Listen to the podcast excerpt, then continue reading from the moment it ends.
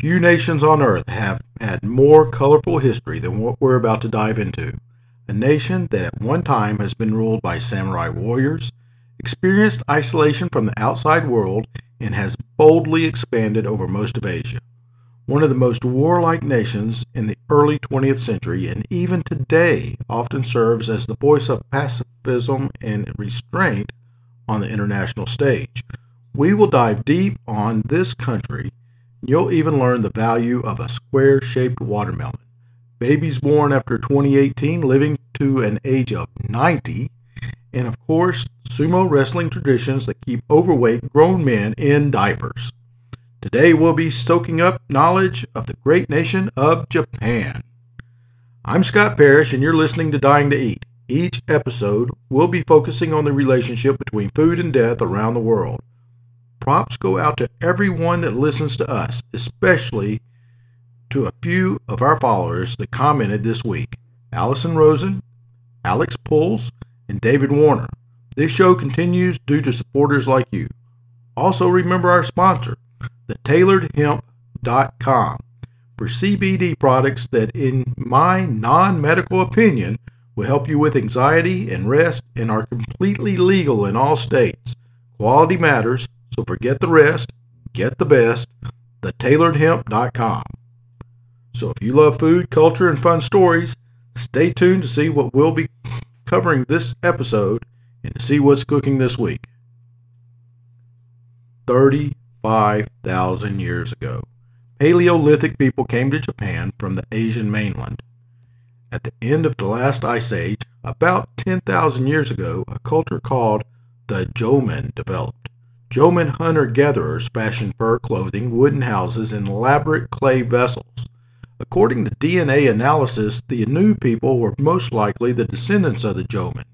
The second wave of the settlement by the Yayoi people introduced metalworking, rice cultivation, and weaving to Japan. DNA evidence suggests that these settlers came from Korea. The first era of recorded history in Japan was the Kofun, which was around 250 AD to 538, which was characterized by the large burial mounds or tulumi. The Kofun were headed by a class of aristocratic warlords and they adopted many Chinese customs and innovations, hence the similar cultural similarities that you see between the two today. You may have heard of Buddhism, or at least you've seen a statue in a movie or two growing up, which of course a popular religion in Japanese culture. Buddhism came to Japan during the Asuka period. That's around 538 to 710 AD, as did the Chinese writing system. At this time, society was divided into clans. The first strong central government developed in the Nara period, which was 710 to 794. The aristocratic class practiced Buddhism and Chinese calligraphy, while agricultural villagers followed Shintoism. Art, poetry, and prose accelerated the Japanese culture and forwarded the Heian era, 794 to around 1185. Also on the ride was the development of the samurai warrior class. Samurai lords called shogun took over the government in 1185 and ruled Japan in the name of the emperor until 1868. That's nearly 700 years. In the 1330s, a strong emperor, Go Diego, tried to overthrow shogunate, and this was this really only resulted in a civil war between another, the northern and southern courts, and it lasted about 60 years. In 1868, a new constitutional monarchy was established and headed by the Meiji Emperor. The Meiji Emperor's death after the Meiji emperor's death, the emperor's son became the Taisho emperor. His chronic illnesses kept him away from his duties and allowed the country's legislature to, indu- to introduce new democratic reforms. During World War I, Japan formalized its rule over Korea and seized control of northern China.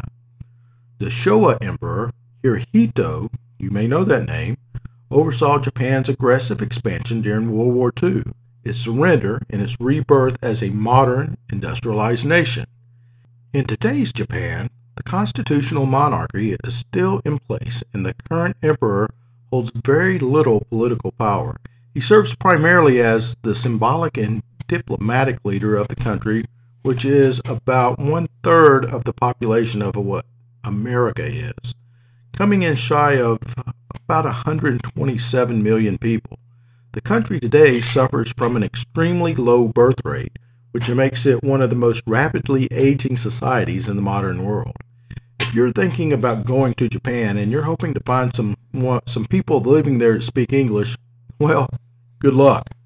99% of Japanese citizens speak primarily Japanese.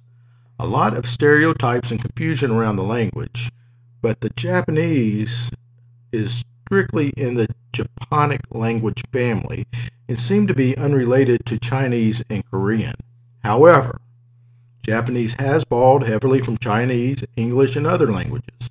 In fact, 49% of Japanese words are loan words from Chinese, and 9% come from English. But still, if you're an American, don't go there and expect to get your questions answered. Their culture is also very standoffish they rarely communicate with strangers, and everything flows and moves so quickly. You'd be lucky to get someone to take the time to chat with you, even though you if you did know Japanese. Now, that's the perspective that I have as a non-resident of Japan. If you've got a different experience, I'd love to hear it from you. Tell me how accepting the Japanese are, and tell me how they helped you when you visited Japan. Now, if you feel like we're in America and we look at our phones too much, wait until you go to Japan. Japan is one of the most technologically advanced societies on earth. As a result, it has the world's largest, third largest economy by GDP. Now, that's after the US and China, but think about the population difference. Japanese exports include automobiles, consumer and, ele- and office electronics, steel, and transportation equipment. Imports include food, oil, lumber, and metal ores. Most Japanese citizens practice a blend of Shintoism and Buddhism. Very small minorities practice Christianity, Islam, Hinduism, and Sikhism. The native religion of Japan is Shinto, which developed in prehistoric times. This polytheistic faith emphasized the divinity of the natural world. Shintoism does not have a holy book or a founder. Most Japanese Buddhists belong to the uh, Mahayana school, which came to Japan from Viet Korea in the 6th century. In Japan, Shinto and Buddhism practices are combined into a single religion, with Buddhism temples being built at the sites of important Shinto shrines. Shinto consists of the traditional Japanese religious practices as well as the beliefs and life attitudes that are in accord with these practices. Shinto is more readily observed in the social life of the Japanese people and in their personal motivation than in a pattern of formal belief or philosophy. It remains closely connected with the Japanese value system and the Japanese people's way of thinking and acting. Two different views of the world were present in ancient Shinto. One was the three dimensional view in which the high the plane of high heaven, Mittelland, which is the present world we're in, and Hades, which is the world after death, were arranged in a vertical order. The other view was a two dimensional one in which this world and the perpetual country, which is this utopian place far beyond the sea, existed in a horizontal order though the three dimensional view of the world, which is also characterized in northern Siberia and the Mongolian cultures, became the representative view observed in Japanese myths.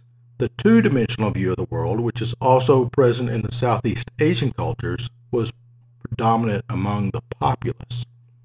Let's shift gears here and get into Mount Fuji, a beautiful mountain that most of us have heard about. It's popular tourist attraction, as most of Japan is largely mountainous and forested, with arable land making up about 11.5% of the country. The highest point is Mount Fuji at 12,385 feet. Try climbing that. Now, actually, you could try climbing that. It's a day hike. If you visit Japan, make sure you take a day off to visit Mount Fuji. The lowest point is Hakero, which sits at 4 meters below sea level. That's about 12 feet. So grab your scuba gear because we're going to get wet. So, Japan is located in one of the world's most perilous regions in terms of natural disasters as well. The entire country is in the treacherous Pacific Ring of Fire. That's an area that's highly susceptible to tectonic activities leading to volcanic eruptions, earthquakes, and tsunamis. Japan has around 108 active volcanoes. Typhoon, typhoons also strike the region. Catastrophic natural disasters have hit Japan several times in the past, but the Japanese people have always managed to rapidly recover and rebuild their nation. One of the most fascinating things about Japanese culture has got to be their shared cultural values. Every culture transmits values to its youth, first in the context of family, and then through the educational process. In Japan, some of the core values are thinking of others, doing your best, not giving up, respecting your elders, knowing your role, and working in a group. These concepts are taught explicitly and implicitly from nursery school into the working world. From a very young age, Japanese children are taught Mo, Mo, Aria. Uh, I think I got that one down. That's to notice and to think of others. Students must pass difficult entrance examinations to move to the next level of education, and in the process, they learn handbuet, hand button, which is effort, and gamen, which is enduring, and they're crucial in reaching their goals to be able to move forward. In every social situation, identity and status are largely determined by age, gender, sibling rank, and your year of entry into the group, which are also cues for the appropriate thing to say or not say to one another. Having clear social roles provides a sense of security and comfort, but it can also feel binding. For those coming from the Western culture with a strong sense of independence, work situations where interactions are based on age or seniority rather than talent or ability may feel very confining and frustrating. Greater awareness of cultural differences and values is helpful in the understanding of such situations. Japanese values are reflected in the phrases used in daily interactions which smooth rela- either they smooth relationships and acknowledge the presence of others. Whenever you go to Japan, everyone knows the precise words to say before and after meals, and when you leave home, when you arrive at school or work, when you part with someone, and then when you meet them again. When you enter a store, restaurant, bank, or post office, the entire staff welcomes you with konnichiwa and showers you with arigato gozaimasu when you leave. Soon you'll absorb, you will absorb the rhythm of the expressions so thoroughly that you'll miss them when you leave Japan. It's melodic. The most versatile phrase to learn before you go to Japan is Ogasha Masu, which means do me this favor. It's the perfect thing to say when you introduce yourself, when you buy something, when you ask for a favor, when you order in a restaurant, and when you ask someone to dance or, you know, whatever. So, until the 19th century, nearly all of Japan was vegetarian. The Meiji emperor himself broke the taboo and ate meat. Before then, Buddhist laws passed in the 7th century prohibiting the eating of meat, which in their culture, that's birds and fish were okay. It was any other meat. You may be wondering what Japanese folks eat. Well, there are seven pillars for a meal that they usually stick to. Of course, rice is an essential food to their daily meals. They also enjoy noodles from ramen to soba. Vegetables are nicely paired with their meals, including sea vegetables and daikon radishes. Soy sauce is a major key ingredient. It's like Japanese folks are made to like soy. Their culture loves eating salmon, tangerines, and Fuji grapes. The drink of choice is a relaxing cup of green tea. Now, sushi, which, hey, we all know what that is, it's a traditional Japanese dish that's based around a lightly vinegared short grain rice served with a selection of toppings or fillings like salmon, tuna, tofu, shellfish, vegetables, chicken, wasabi. You know, there's so many things.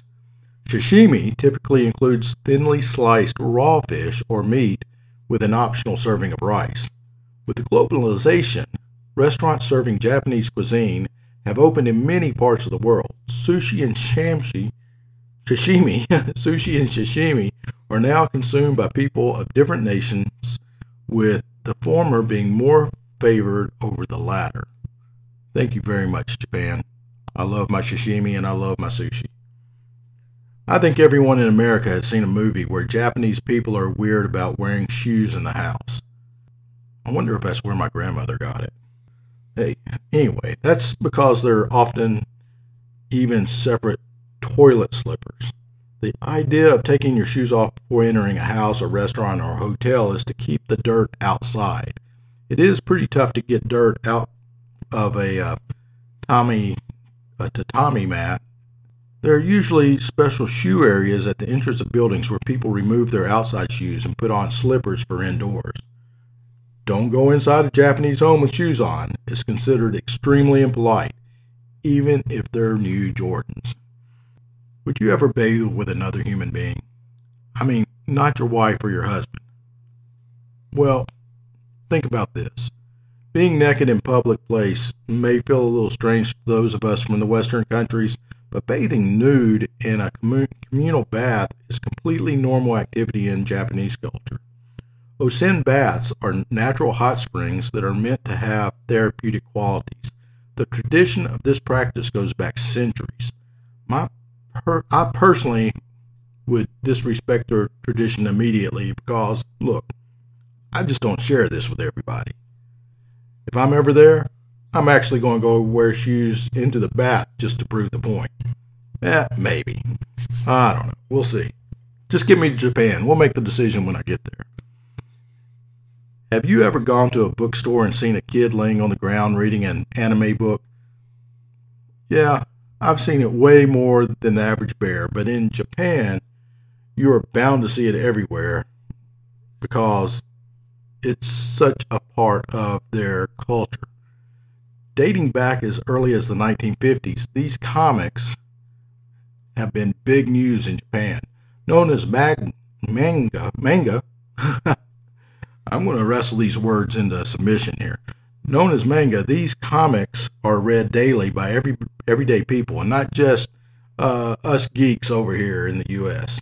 It's normal to see commuters on the way to work reading manga on their phone or standing and flicking through it uh, on the bookshelves of convenience stores. Have you ever seen someone playing Pokemon Go and almost run into a moving car? Well, in Japan, video games are being played on your phone are about as common as Americans drinking coffee in the morning. Everyone knows that Japan is big into its games. After all, it's the home of Nintendo, Sega, and PlayStation. Some of the first games to enter the psyche of the Western world were from Japan Mario, Zelda, and most famously of all, Pokemon. Playing phones on playing games on smartphones is big news, but it's not uncommon to see people tapping away at the latest game on their phone. Video games are all they have because gambling is illegal in Japan. Hmm. have you ever imitated a Japanese man? What is one thing that you always do? It's bow and say thank you, right? Probably the an obvious fact about Japanese culture, but yeah, bowing is important. And we mean to basically everybody. Whether it's a nod to a convenience store clerk or a big bow to your superior at work, it's a real thing. How many times you bow, how deeply you bow, shows your level of respect for the person you're bowing to. Even friends bow to each other. I wonder if everyone, I wonder if anyone ever gets stuck, you know? Think about that. You bow, your back goes out, and suddenly you're walking around looking like you're trying to find lost change. If you've ever been to New York City or taken a train somewhere, then you've probably been in that situation where you just wish people would be quiet. Once you're on a train in Japan, you'll notice one thing right away. It's like a library. If people talk generally, they do so pretty quietly. People rarely take a call on a train. It's a handy fact to know about Japan. You should, you should keep that in your back pocket. You're in such close quarters that keeping yourself to yourself is not just the most polite, but also the sanest thing you can be doing. It's all about harmony. Many people think that Japan, Japanese people are quiet and not open to talking to strangers. This isn't always the case, and definitely not the case after a night out. So, I know I'm changing some of what I said earlier. Getting ready to go to Japan now, aren't you? Wait till you hear this. The Japanese are big into drinking. Alcohol is a massive part of everyday Japanese culture, and it's not unusual to see rowdy groups of friends falling out of bars and starting up conversations with strangers. Now, one thing about living in Japan is forks and spoons aren't as common as they are in our everyday life. So, here's another thing if your fork is your favorite utensil, Japan may not be the place for you. In fact, when people leave offerings for their deceased ancestors, it's customary to leave a bowl of food with chopsticks pointing out of it.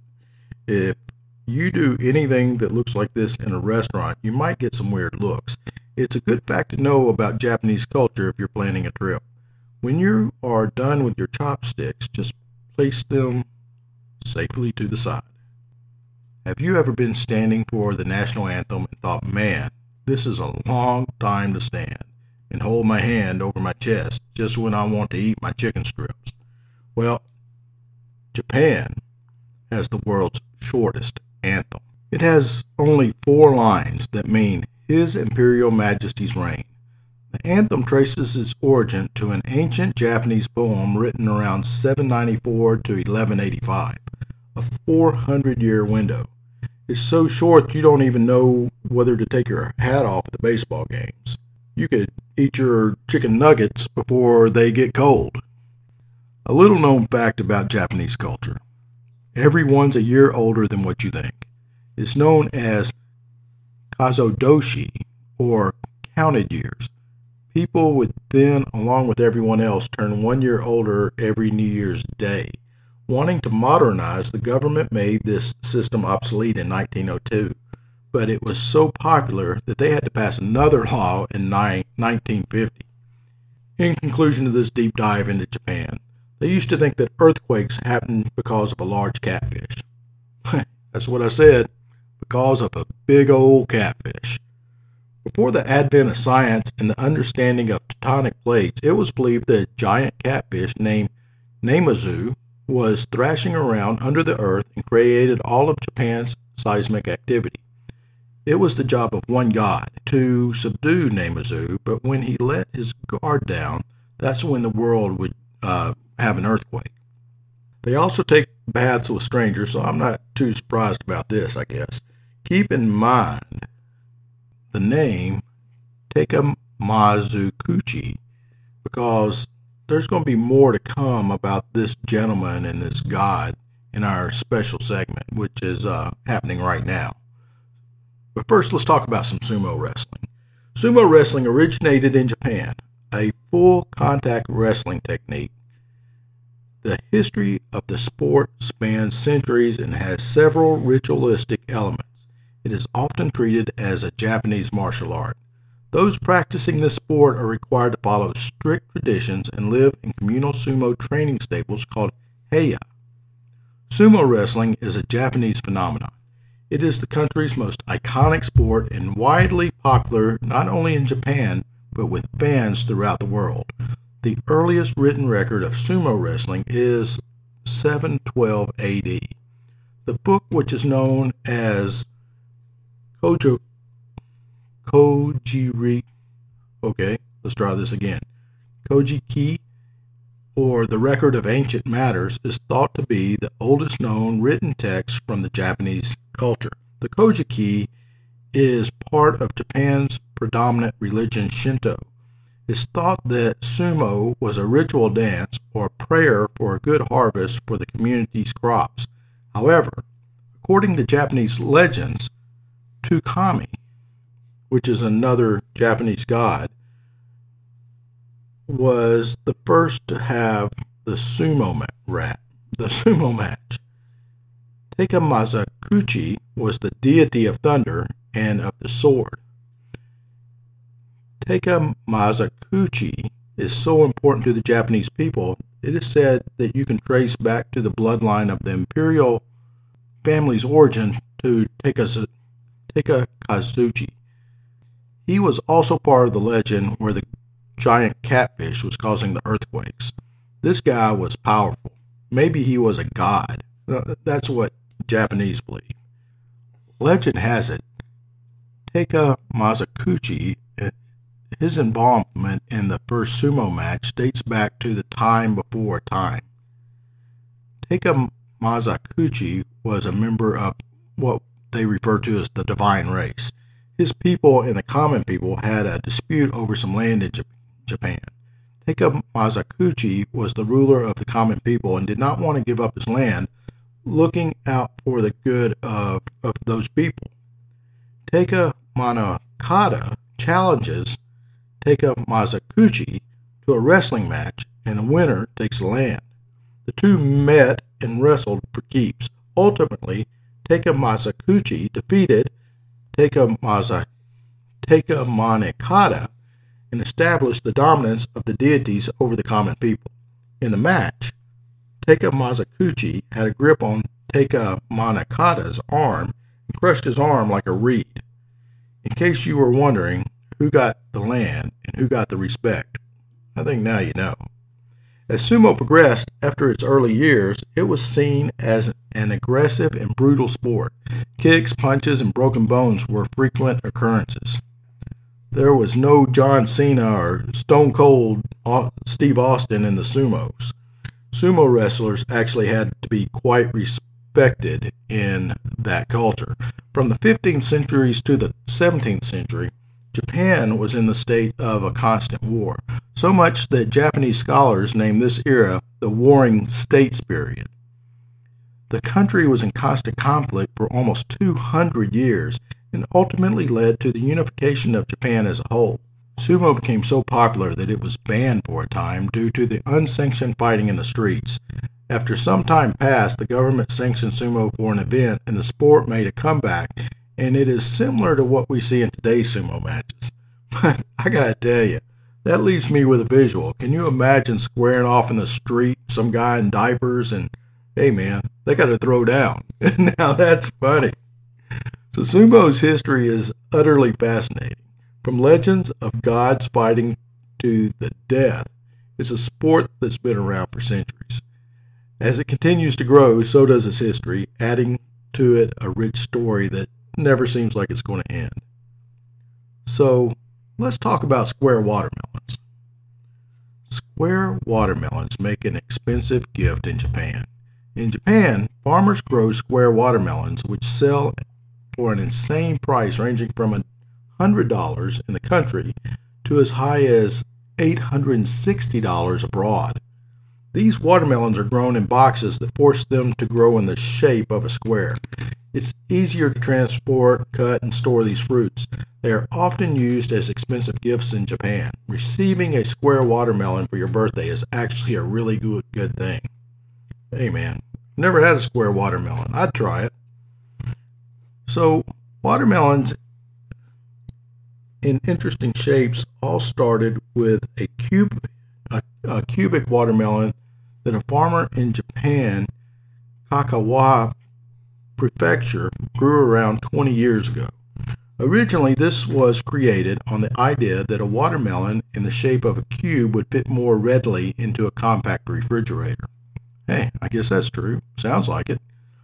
The 20 pound fruit size proved to be problematic for compact Japanese refrigerators to avoid the, to avoid the difficulty of having a watermelon roll, roll around in a refrigerator and move around while trying to cut it so farmers chose to alter the shape. The square watermelons are not genetically modified or engineered to grow into this particular shape. Farmers place the baby watermelons inside these acrylic boxes and allow them to grow, letting the melons naturally form to the box's edges. It was done not through crossbreeding or genetic modifications, but just in a good old fashioned square box mold. So, Japan is well known to be a country that thinks innovation of everything, such as smartphones to toilet paper. According to CNN, Japan's latest craze is for the luxury and exotic novel watermelons packed in wooden boxes and that are sold in fruit parlors decked out to look like expensive jewelry shops from the outside.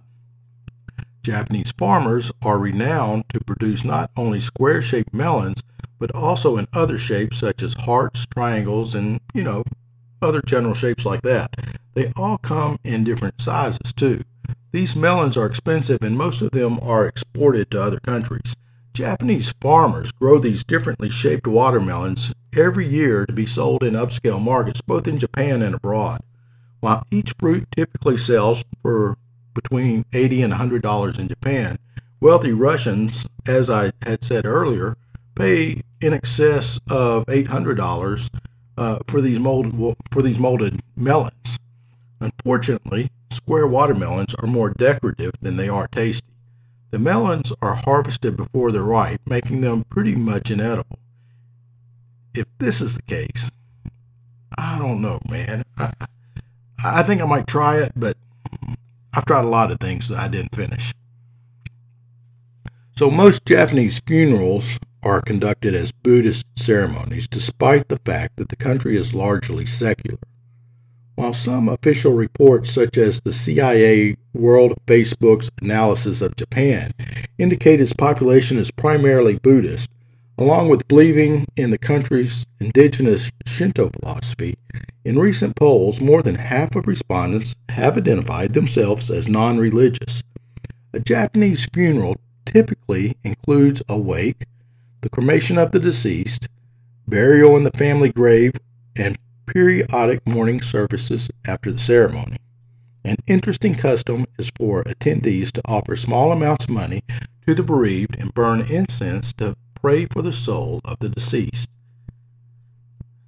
During the funeral, a priest will chant sections of a sutra.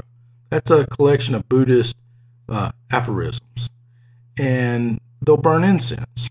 The body is then cremated, a long standing tradition supposedly originating with the cremation of Buddha himself after he reached nirvana and died. The next of kin and friends of the deceased will traditionally hold memorial services on the seventh anniversary of the deceased's death up until the 49th anniversary, although this pattern is not strictly adhered to any longer. During those mourning ceremonies held at the home of the deceased or the close relative, a monk will chant sutras in front of the family's personal Buddhist altar.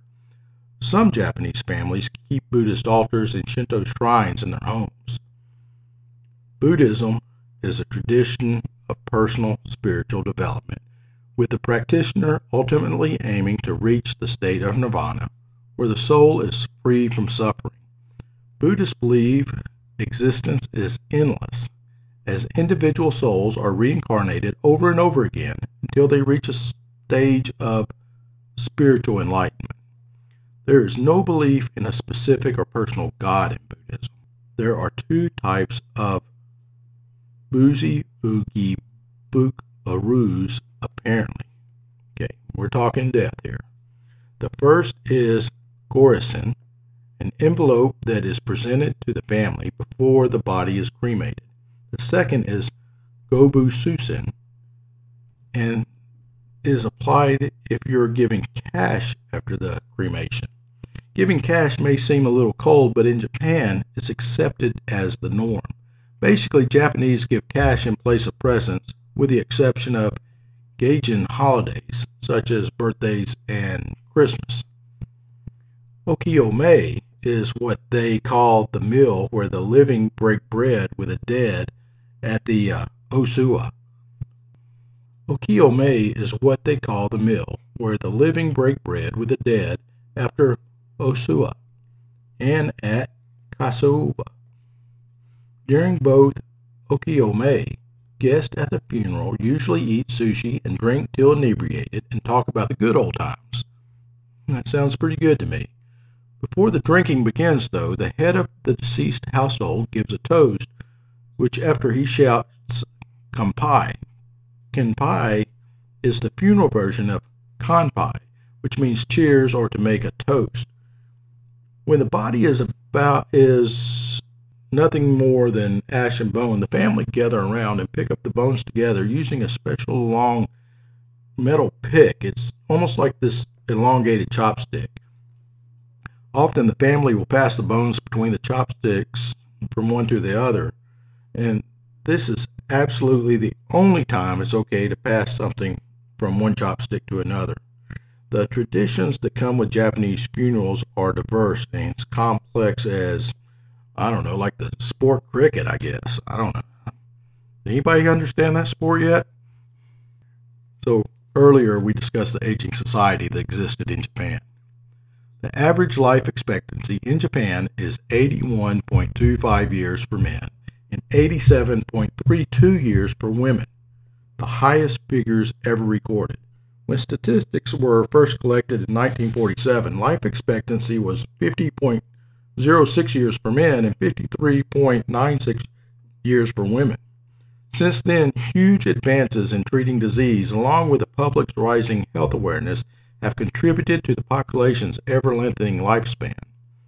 Life expectancy figures have risen steadily for the last seven years for men and the last six years for women.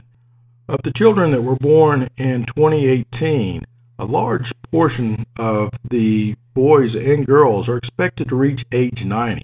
Now, that's record figures. Can you believe that 50% of the baby girls born today are more than likely going to be centurions in Japan. Unfortunately, cancer is still at the top of causes of death among men and women in Japan. If there was ever a cure for cancer, I believe there will be one day. Japan's going to be full of some old people. I mean, some really old people. It's going to be driving Miss Daisy all over the place. And with all those aging females, you know, it's going to be the island of grumpy old women. Okay, okay. This is my part. Let's talk food. Matsuri, is the Japanese word for a festival or holiday. In Japan, festivals are usually sponsored by a local shrine or temple, though they can be secular. There's no specific Matsuri days for all of Japan. Dates vary from area to area and even within specific areas, but festival days do tend to cluster around traditional holidays, such as Obon. Almost every locale has at least one Matsuri in late summer or early autumn, usually related to the paddy harvest. Notably, Matsuri often features processions which may include elaborate floats. Preparation for these processions is usually organized at the level of neighborhoods. One can always find in the vicinity of Matsuri booths selling souvenirs and food, games such as goldfish scooping or karaoke contest, or the notorious fun to watch sumo matches. Man, these these guys are everywhere, aren't they? So, other forms of entertainment are often organized in conjunction with Matsuri. If the festival is next to a lake, say they may rent boats as an attraction. At times of these festivals, some are even broadcast on TV so that they can share their, their revelry with the entire nation. So let's hold on to that thought for a second. The entire nation. There are a lot of foods that come to mind when I think about Japan. Wagyu and sushi are definitely at the top. Still more culturally significant than any other, and the staple that keeps American college kids from starving, is ramen. In the U.S., ramen that we are most familiar comes in these plastic packages. It's filled with this dry, tasteless noodle and a flavoring packet. A flavoring packet! Anyway, Japan ramen is a whole nother thing, packed with fresh cooked vegetables and the protein of your choice broth and fresh noodles. You will see I recommend the noodles I recommend are the rice noodles. They cook quickly and they are just chewy goodness. So let's jump into my version of Japanese ramen. Mix four tablespoons of soy, two minced cloves of garlic, and a quarter teaspoon of cayenne in a bowl. Add four skinless chicken thighs and set aside to marinate for an hour or so. Next, add a tablespoon of olive oil to a large skillet over medium heat. Saute in that hot oil uh, the chopped pieces of vin- a chopped piece of ginger about a thumb size and five chopped cloves of garlic. Once the vegetables are fragrant, which that's about five minutes, add a quarter cup of soy, quarter cup of chicken broth, and a quarter cup of rice vinegar. Turn the heat up and allow the mixture to come to a boil. Stir it so that nothing sticks on the bottom. Then turn the heat down to medium low and allow everything to simmer. Add 8 ounces of trimmed shiitake mushrooms and cook for about 10 minutes. The liquid will reduce by about a third. Add the chicken and spoon 1 teaspoon of honey over each thigh.